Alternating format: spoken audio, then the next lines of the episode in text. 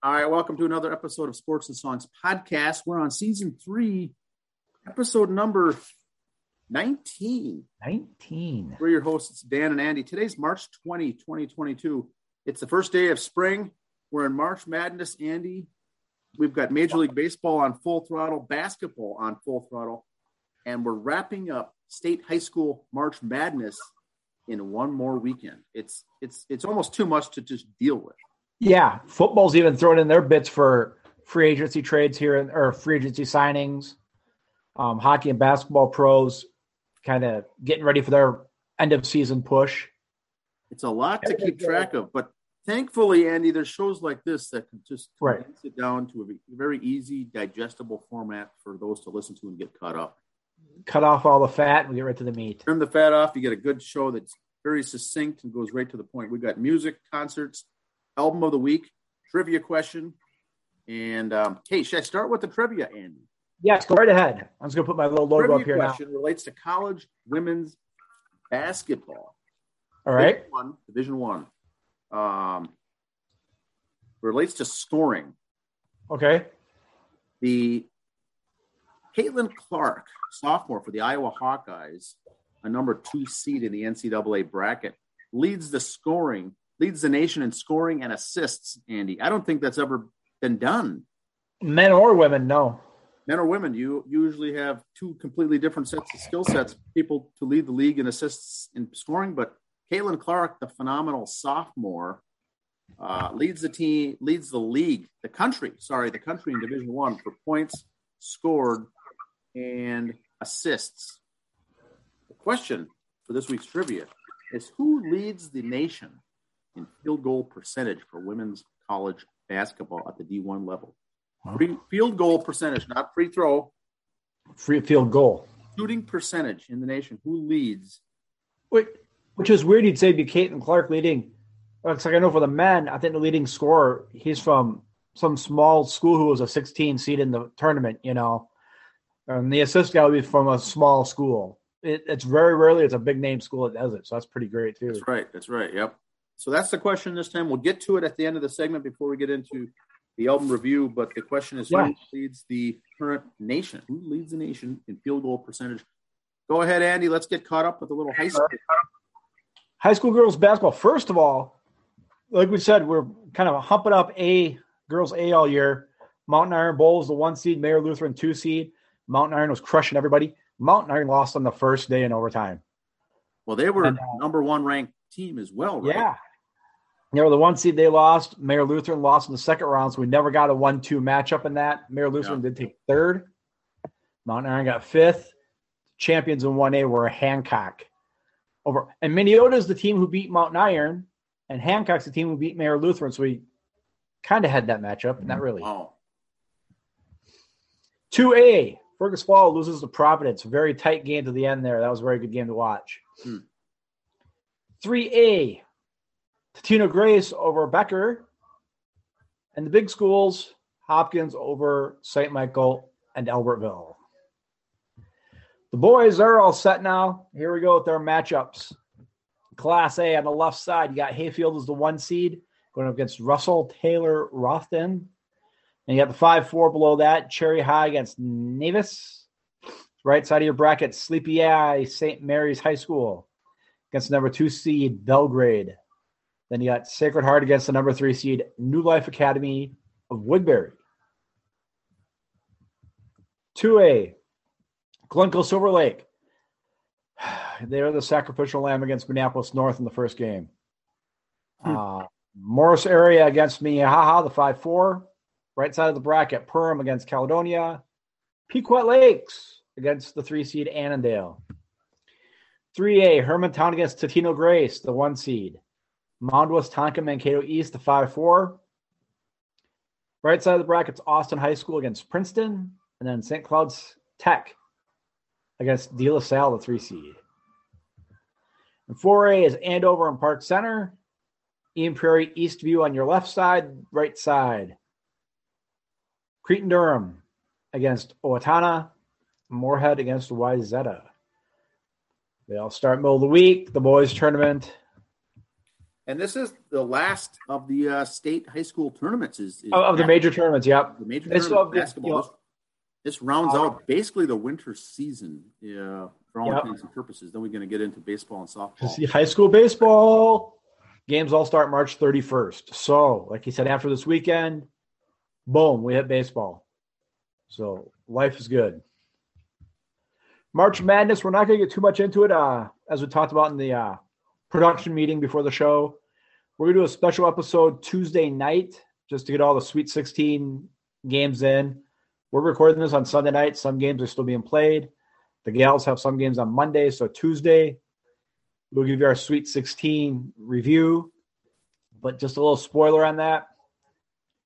For the people who saw the women's bracket show that we did live reaction, I said 4 number 2 seeds looked good. That was my final 4. I lost 2 of them today. Creighton over Iowa and South Dakota over Baylor. Now, you may say, oh, yeah, but upsets happen all the time. But in the women's game, it's a little different. In each section, each 4-team bracket, the highest seed is the host team. So Iowa lost at home to a 10 seed. Baylor lost at home to a 10 seed. So that just shows you how the women's game is becoming more competitive. It's always going to be 1 against 4, 2 against 3 in the Sweet 16 every year. Competition is getting better in the women's game. Is it big enough to start having these games at neutral sites? Maybe. I don't know, because the other teams that play, besides the host team, it's kind of a tough time to get a draw in there. Maybe they can do a better job on making it all regional for them. I don't know. But right here, no slam dunk for the gals.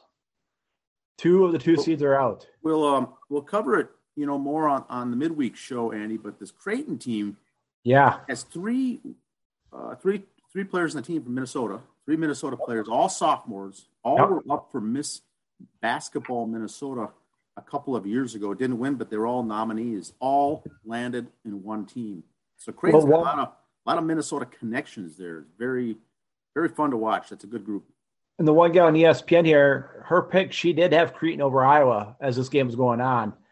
And also, I don't want to say anything bad. Like I said, we've lost 2 2 seeds already.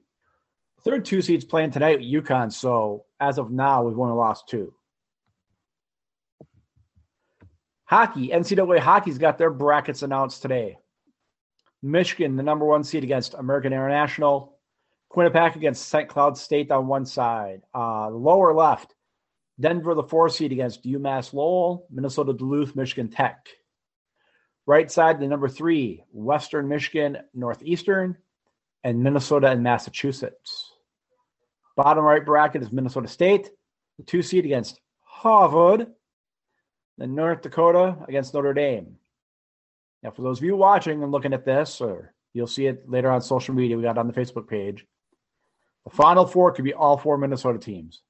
In that one section, Minnesota in the other, Minnesota State, Minnesota Duluth. Interesting. And the sad thing about it is this year the Final Four is in Massachusetts. If it would have been at the X and it was all 4 Minnesota teams, it'd have been nuts down there. It'd be crazy for crowds and everything else. But let's hope we get a Minnesota sweep for the Final Four. I know that means Minnesota State has to win a couple games, but one of the ones would be against North Dakota or Notre Dame, so that'd be good. Women's hockey had their championship today. Ohio State over Minnesota Duluth 3-2. The only stat I really want to show from that game was the shots on goal. Ohio State outshot Duluth by 20, yet only outscored them by 1. So hats off to the Bulldog goaltending there for stopping 36 shots. That second period, 20-5 in shots. But again, good tournament, good all around. Congrats to Ohio State, as much as that hurts to say. College wrestling, I'm not going to go through the individuals because, like we say, wrestling and track and swimming is just kind of a bugger. Let's go through the team ones. I went through 11 because I went down to Minnesota because I'm a homer. So there. But that shows you the big difference between 1 and 11 on points. Penn State is your national champions again, 131.5 points. Minnesota was 11th with 48. Big Ten did well. Penn State, Michigan, Iowa, top 3. Nebraska, 5th. So we held our own as a conference.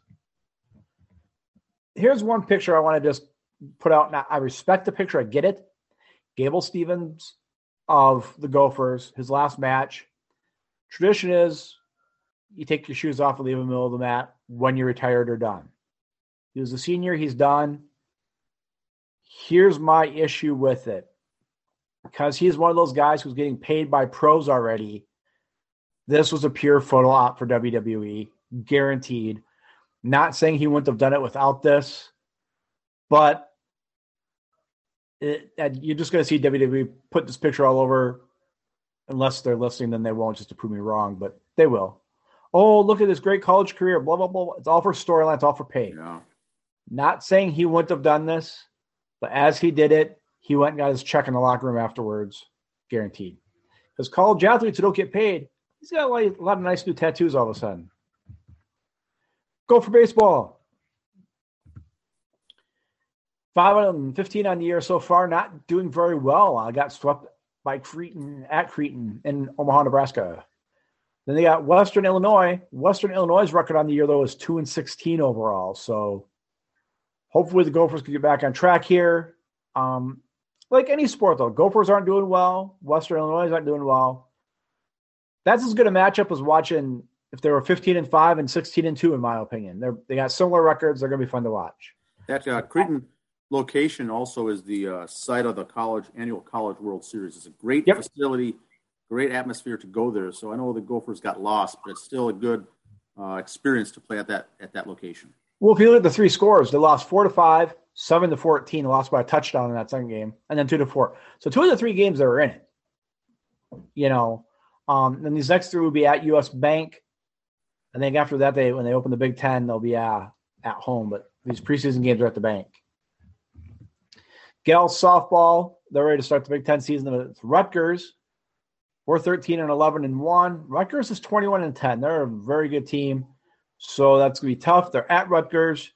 But our softball team will be competitive all year. I don't know if they'll make the tournament, but they'll be competitive and fun to watch. Bison baseball, 12-8. They got three coming up here, starting Summit League again, or at Northern Colorado coming up this week.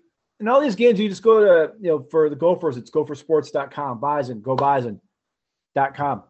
You other sites, and a lot of times they have live stats. They'll have buttons on there. You can click to listen to the game or watch it. So feel free to do that. Softball team at South Dakota opening the Summit League. Bison softball 18-13 right now. Beaver baseball, not so good. Not doing well at all. Did not get an update on today's game against Concordia St. Paul, but 3-13 going into today. They're playing in the conference, the NSIC. They got Minnesota State coming up and at Augustana, so it could be a long season for Beavs up there. Softball team in the same boat, 3-16. They open their season Tuesday at Crookston.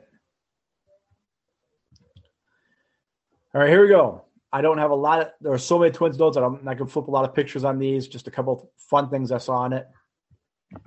We now have the number 1 and number 2 pick from the 2012 MLB draft. Oh, really? Okay.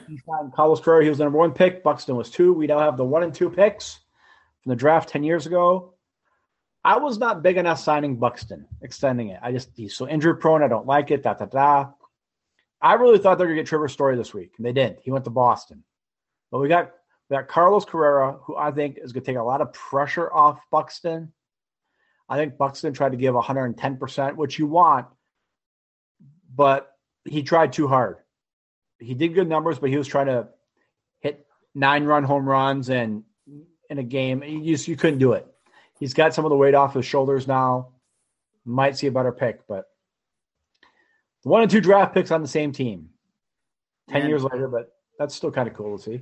And years ago, I read an article that Royce Lewis from the Twins was a big fan of Carlos Correa going up, and got a chance to meet him at an Angels when the Angels played them. And his dad pulled some strings to be able to meet Carlos Correa after the game. Oh, wow. And Royce Lewis met him, and he was coming up as a high schooler, was very good. And Carlos told him, just keep working hard. really practicing, doing the best you can, and you have a chance to be the number one overall pick in your draft. And Royce Lewis was that year. He was the number one overall pick in all of baseball that year. So he will be in the dugout here for these spring games, working out with his idol, his mentor, in the very same dugout. And so I think that's another reason they got Correa for a veteran leadership, a lot of postseason games, a lot of experience, and a clubhouse veteran too. Very talented guy as a shortstop, and a power hitter as well. So and nothing against our management, but he just got done being managed down there. Dusty Baker down there, other great managers have been there, other great players. So he's had a chance to pick their brains. Hopefully, he can bring some of that knowledge up here. Wow, I didn't know that. Number one and two. Cool. And also, there they are. They'll be in the same division now. The pitcher there for the Dodgers kind of made fun of Carrero, and he struck him out. That's right. He got signed by the White Sox. So was that Joe Kelly? Yep. So there'll be fun games to watch this year if that happens. And I don't have a picture of it, but here's the funny thing, too, is the Twins, when they traded, last week we mentioned how they signed that shortstop, and they traded him the next day, was Josh Donaldson. Funny, during the season last year, Josh Donaldson was saying how he had a book on how Garrett Cole was doctoring the ball and cheating on pitching. His spin rate. Yes. Now they're teammates. They say they've put it behind them, but we'll see. That'll be interesting because Donaldson went after a bunch of players, but he focused on Garrett Cole. He went after him. Yep, that's one guy he threw a name out, and now they're teammates. Karma, baby. Karma. It'll be interesting to watch these subplots play out. Yeah. The Mets, after speaking with Pastor this week at church, we're talking about stuff with the strike being over, and he brought up a good point. He goes, I want to know your opinion, Andy. And I says, yes, Pastor.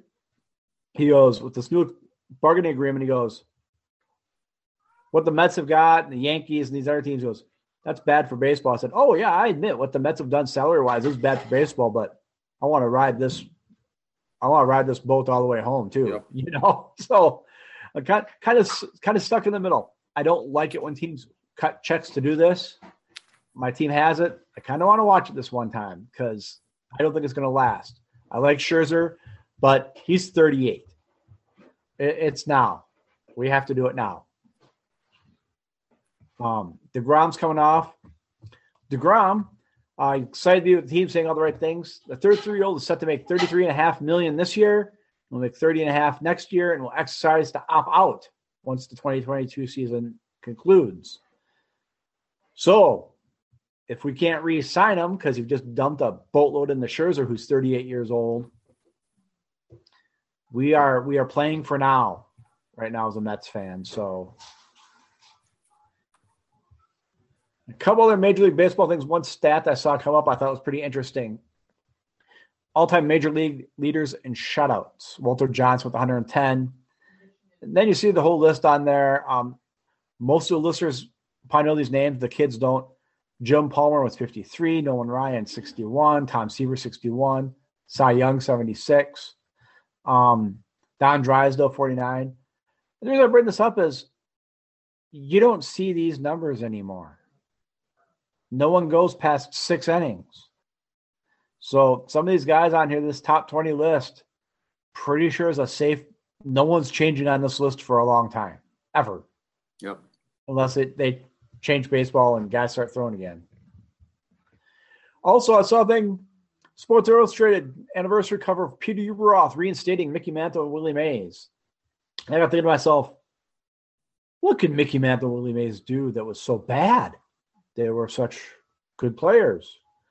Well, Willie Mays and Mickey Mantle both retired and were both in no way involved in baseball anymore, were banned in 80 and 83 respectively, after they were hired by casinos in Atlantic City, New Jersey as greeters and autograph signers.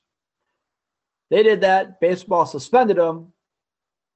Ueberroth comes in and says, that had to be the dumbest thing I've ever heard. You guys are reinstated. Because it was at a gambling casino, that's why they were suspended. Baseball is like gambling. But they weren't gambling. They were retired out of baseball, working there. Shaking hands, kissing babies, and signing books and balls and gloves and shirts. And Yeah, so that was back mid-'80s, folks, and we still deal with stuff like that today. So that's just saying, yeah. Willie Mays and Mickey Mantle don't do any wrong. And so while we'll touch on a couple things here, they're sitting third in their division. The way the playoffs go, top three kind of have a little better say in each division.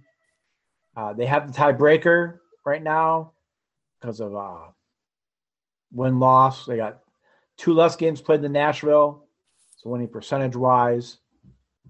But the Wild did stay top three. They're a point out of second, so hopefully they could kind of do well. They've been rallying lately, and they've had a lot of road games the last few weeks because of the state hockey tournaments at the X. So they got a bunch of home games coming up. Hopefully they can get back better and get the track going. Timberwolves, they're in the playoffs. Top 10 make it. 7, 10, 8, 9 play each other like in play-in games. Excuse me. And they got like a month to go. They got to get above that line. They were a couple weeks ago. They got half game behind Denver. You got to get in that top six.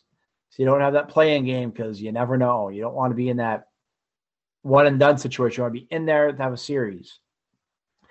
So, and right now if they were the six, they'd play the three. They'd play Golden State, which is, again, no treat. But Steph Curry is out with a leg injury right now, ankle injury. So time is right. Time for the picking is right. Going into the music section, just here's an old picture of Ozzy Osbourne and John Lennon together. Back in 1968. Oh. That's awesome. That's a good one. Classics. Well, they all mentioned the second annual Minneapolis St. Paul Trib Fest. So we go on these bands here, Dan, and see how many you know. Okay, so these are all tribute bands, and they're doing a Trib Fest. I like it. Yeah. I've never heard of it. Okay, Dust and Bones. Who are they a tribute band for? Do you know? Guns N' Roses. Very good. Kiss in Time. Who do you think that is? That's a tough one. That's Kiss. But this band, they focus on just the years 73 through 75. Okay, so early. Good stuff. Early, old, original Kiss stuff, yep. Wow. Cheap Tricks is obviously Cheap Trick. Gypsy Road, obviously Cinderella. How about Sir Psycho? Boy. It's named after a song this band did. Gypsy Road was for Cinderella. Boy, I don't know. The Red Hot Chili Peppers. Okay. Well, Chili Peppers tribute band, that'd be kind of cool. So lots of different genres of music there, too. I mean, they're all kind of the hard rock, Cheap Trick, early hard rock. Interesting. May 14th, Minnesota Music Cafe, all five bands. That day in St. Paul. Top four albums right now, or rock songs, I should say, in our genre. Planet Zero, Shinedown, number one. Black Summer by, like we said before, Red Hot Chili Peppers. Last week was number three, up to number two. So-Called Life by 3 Days Grace drops to three. And Love Dies Young by the Foo Fighters. Ghost has a new album out, like we've mentioned them before. I'm kind of getting in them more and more. Here's where they are doing well all over the world. They're number one in Germany. These are all highest they've ever been in these countries except for Sweden and Norway. Number one in Germany and Sweden, two in the UK, Netherlands, Belgium, Norway. Number three in Australia, five in France and Ireland, number two in Italy. Much like our ratings in these countries. Best ever. Yes, very similar. Very similar. And the Scorpions' new album, they're doing well all over the world. They're there in different countries. Number one in 4 different countries, 2s, 3s. So Scorpions are still knocking it out of the park. Great album. And that, sir, brings me to John Clayton. It's hard to find an expert more dedicated than John Clayton. He's the consummate pro. John Clayton was SportsCenter announcer, did a lot of baseball stuff in Seattle at the end. This was my favorite ad of John Clayton from when he was at SportsCenter. And just a little bit, I'll tell you about this after the ad. Just here it is. It's hard to find an expert more dedicated than John Clayton. He's the consummate pro. We'll see how the 4-3 and number 3 work together. John Clayton with the lead. Thanks, Dan. Take care.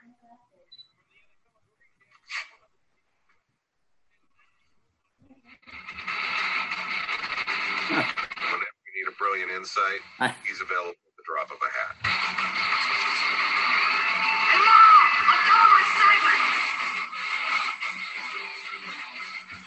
Now, I bring that up. It's hard to find it. It's kind of cool to say what he was as there we go. John Clayton really was a Slayer fan. He had seen them in concert. He was a big fan of them, so that's kind of cool to see that thrown in there, too, as a little tribute to his favorite band, Slayer.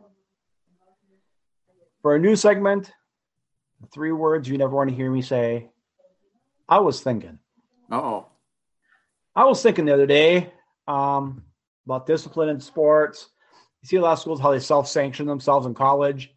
Oh, we did wrong. We're going to take away some scholarships, and we won't play in the tournaments or this bowl game or something. Okay, so I was thinking, why can't high school teams do this? You know, like New Prague or Minnetonka, their teams have their issues going on right now. Why don't they say, hey, you know what? We just won't be in the tournaments next year. Or because these high school kids don't get it. You can't take away scholarships. Can you, Providence Academy?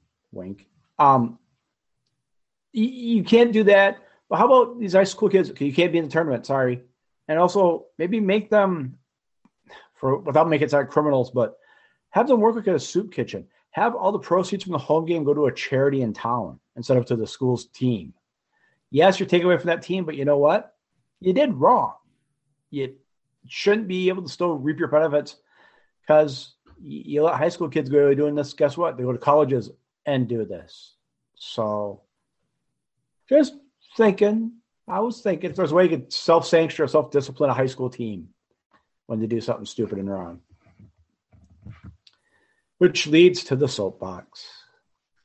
Everybody's favorite segment. Yes. Dolly Parton issued a statement regarding her to be withdrawing her nomination from the Rock and Roll Hall of Fame. Parton shared on social media, even though I am extremely flattered and grateful to be nominated for the Rock and Roll Hall of Fame, I don't feel that I've earned that right. I really do not want votes to be split because of me, so I must respectfully bow out. Rock and Roll Hall of Fame Foundation Director of Communications, Shauna Wilson, told Ultimate Classic Rock that Parton's nomination won't be withdrawn, saying, in part, from its conception, rock and roll has always had its deep roots in rhythm and blues and country music. It is not defined by any one genre, rather the sounds and moves of youth culture. Dolly Parton's music, blah, blah, blah, blah, blah. You know what? Dolly asked to be taken out. Take her out. Because this has happened before when Ozzy Osbourne in 1999, Black Sabbath had received their third consecutive nomination. And Ozzy said, just don't. Take our names off the list. Save the ink. Forget about us. The nomination is meaningless because it's not voted on by the fans. It's voted on by the supposed elite in the industry and the media who never bought an album or concert ticket in their lives. So their vote is totally irrelevant to me. I think Paul Stanley and Gene Simmons kind of said the similar words for years with Kiss. Mm-hmm. That's why Kiss was one of the few bands when they were inducted, they were there and they didn't play. A lot of times when the band's inducted, they give their little speech and they go do a couple, 3 songs. Kiss never did. So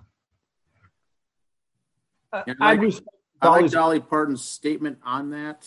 Yep. I respect it. So yeah, and it's not like you're putting someone like Taylor Swift in who's still active. I mean, Dolly's active, but Dolly is so respected in the music industry. You want to look like a jerk and say, no, we're still putting you in. Okay, great. I locked her in. She won't go. Now how dumb do you look? You know? And then that's the part that bothers me with is these people, they say, hey, we don't want in. Save your time. Let someone else more deserving go instead of me. And then you say no. Really? Yeah, maybe just not put her in, not nominate her. Respect her wishes. That's where I was going. Respect her wishes and just say, thanks, Dolly. Could we just at least mention your name that we all look up to you and sure, whatever. But I'm not coming. Because what's she going to have in common there with Red Hot Chili Peppers and Judas Priest and Dolly Parton? They're all going to collaborate on a song at the end.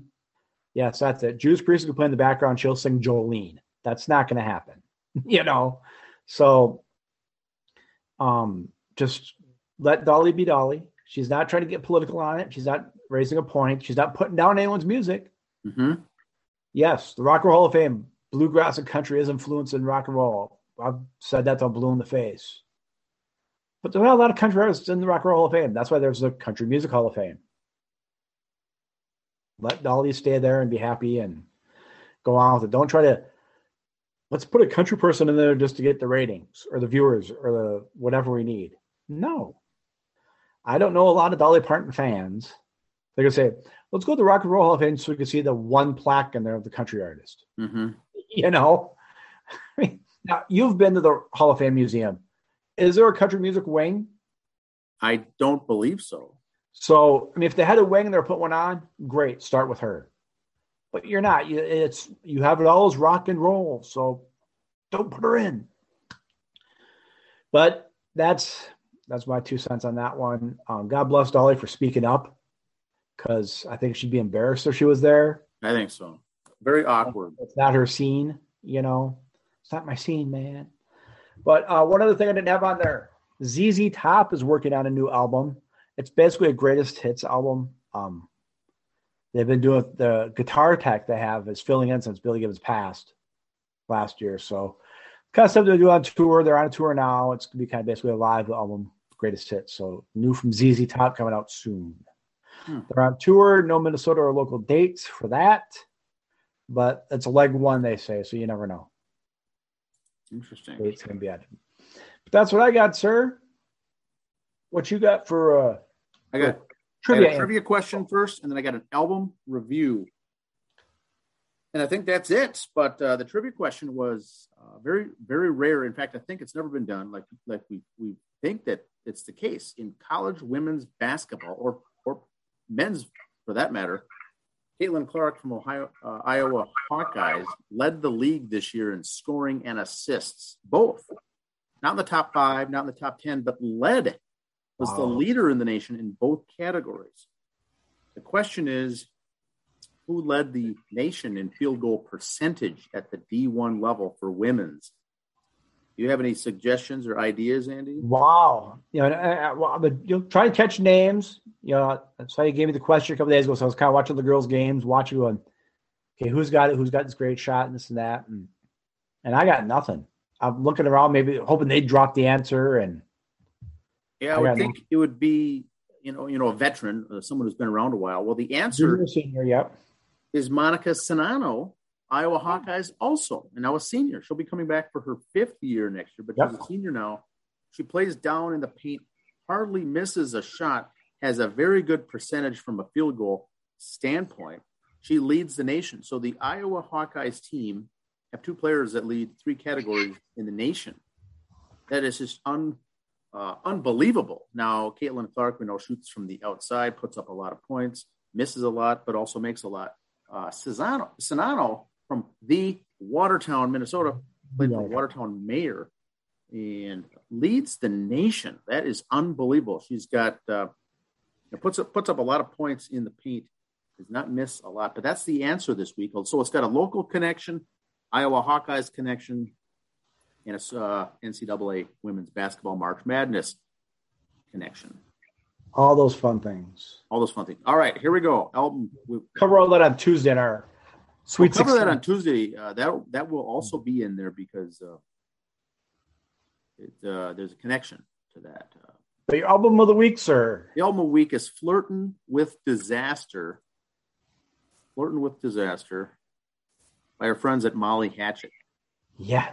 Molly Hatchet, Flirtin' with Disaster is the 2nd studio album by American Southern rock band.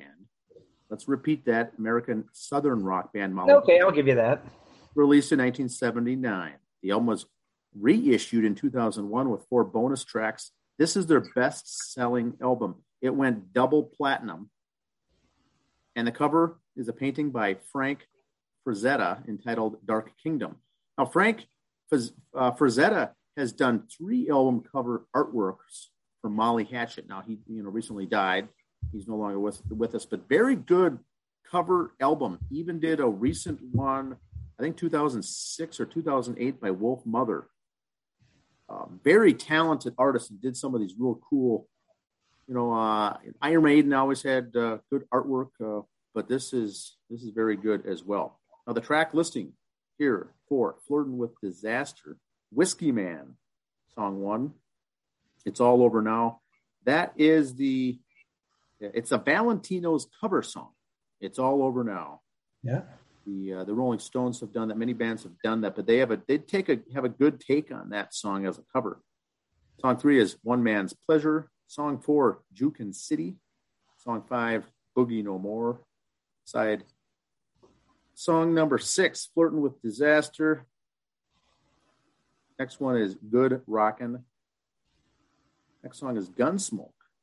That was released as a B-side with the Flirtin' with Disaster solo that came out in 1979. Last two songs are Long Time and Let the Good Times Roll. Now, this was released, the studio they used was BJ Recording Studios in Orlando and also the Record Plant Studios in L.A. It's considered Southern Rock or Hard Rock, 38 minutes long, released on Epic. Now, very interesting. Here's the band personnel. Danny Joe Brown vocals. He died, was on the first, I think, 3 or 4 albums. Very good, well-known vocals. You'd know the raspy voice of him. Very good vocalist. On guitar, they had 3. This is a 6-man group.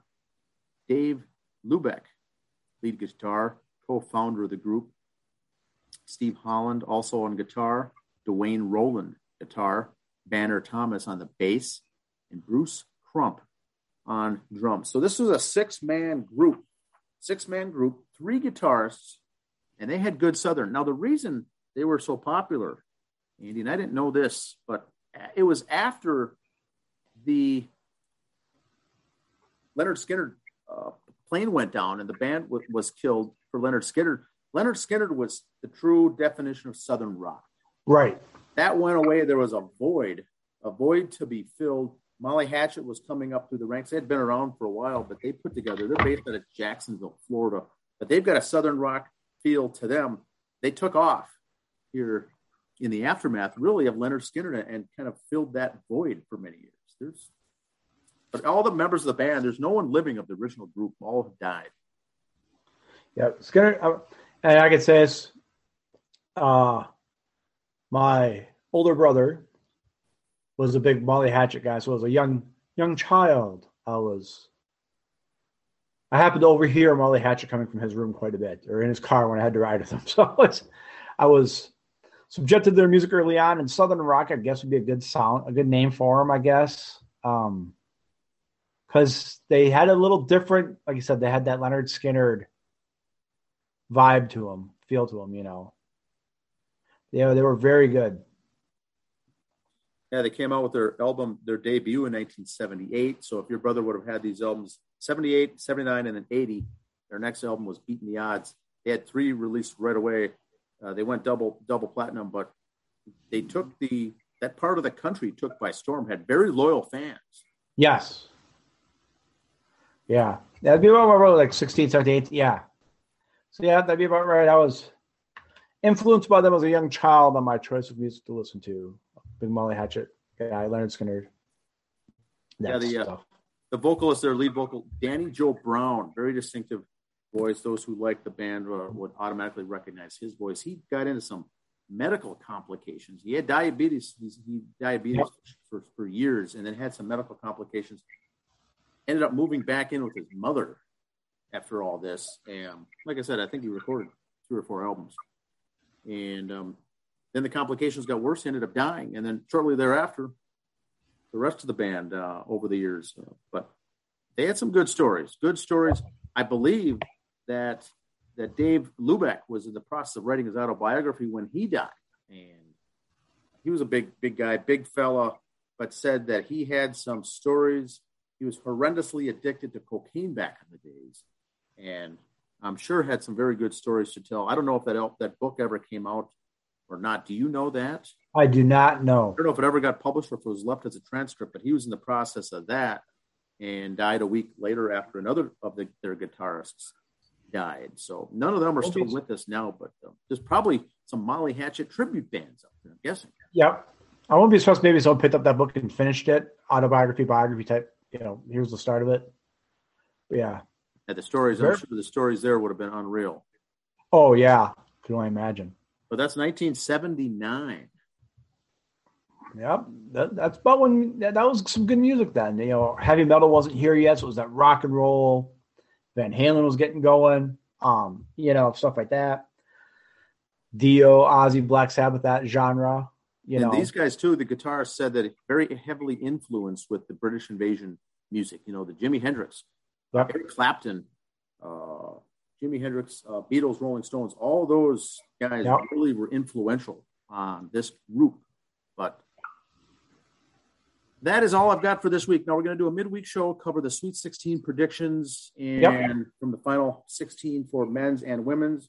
I'll do a little roll-up on the WNIT and the men's NIT this coming week. Jason and I have something coming out Thursday about pro wrestling, a little update on that stuff going on. We did this last week. I don't want to mention the not doing well. Scott Hall, former wrestler, former AWA guy, did pass away.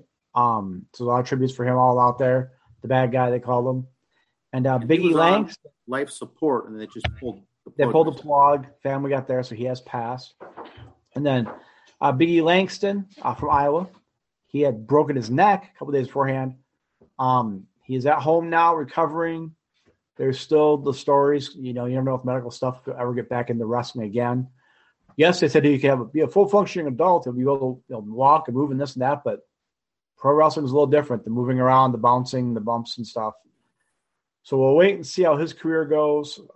He's doing very well with it. He's always a positive guy, so he's not sitting there, woe is me, at least not on social media or the camera, you know? But sure. I wouldn't be surprised if something happens where if he couldn't get back into the ring, I think he'd still be involved somehow just because his personality was so incredible. Announcing, doing work backstage, anything like that. He'll still be involved, I think, in the sport years to come. Makes sense. All right, that's all we've got. Have a good week, everyone. We'll be back midweek, and the next week we'll be covering the finals of the state boys high school tournament results. Yes. And more hockey, I'm sure. But have more hockey, pro baseball, getting ready to start. 18 days to opening day from today. Yes. So the official countdown will start next week when we're a little closer, but yes. 18 days as of today. I like it. Have a good week, everyone. Yeah.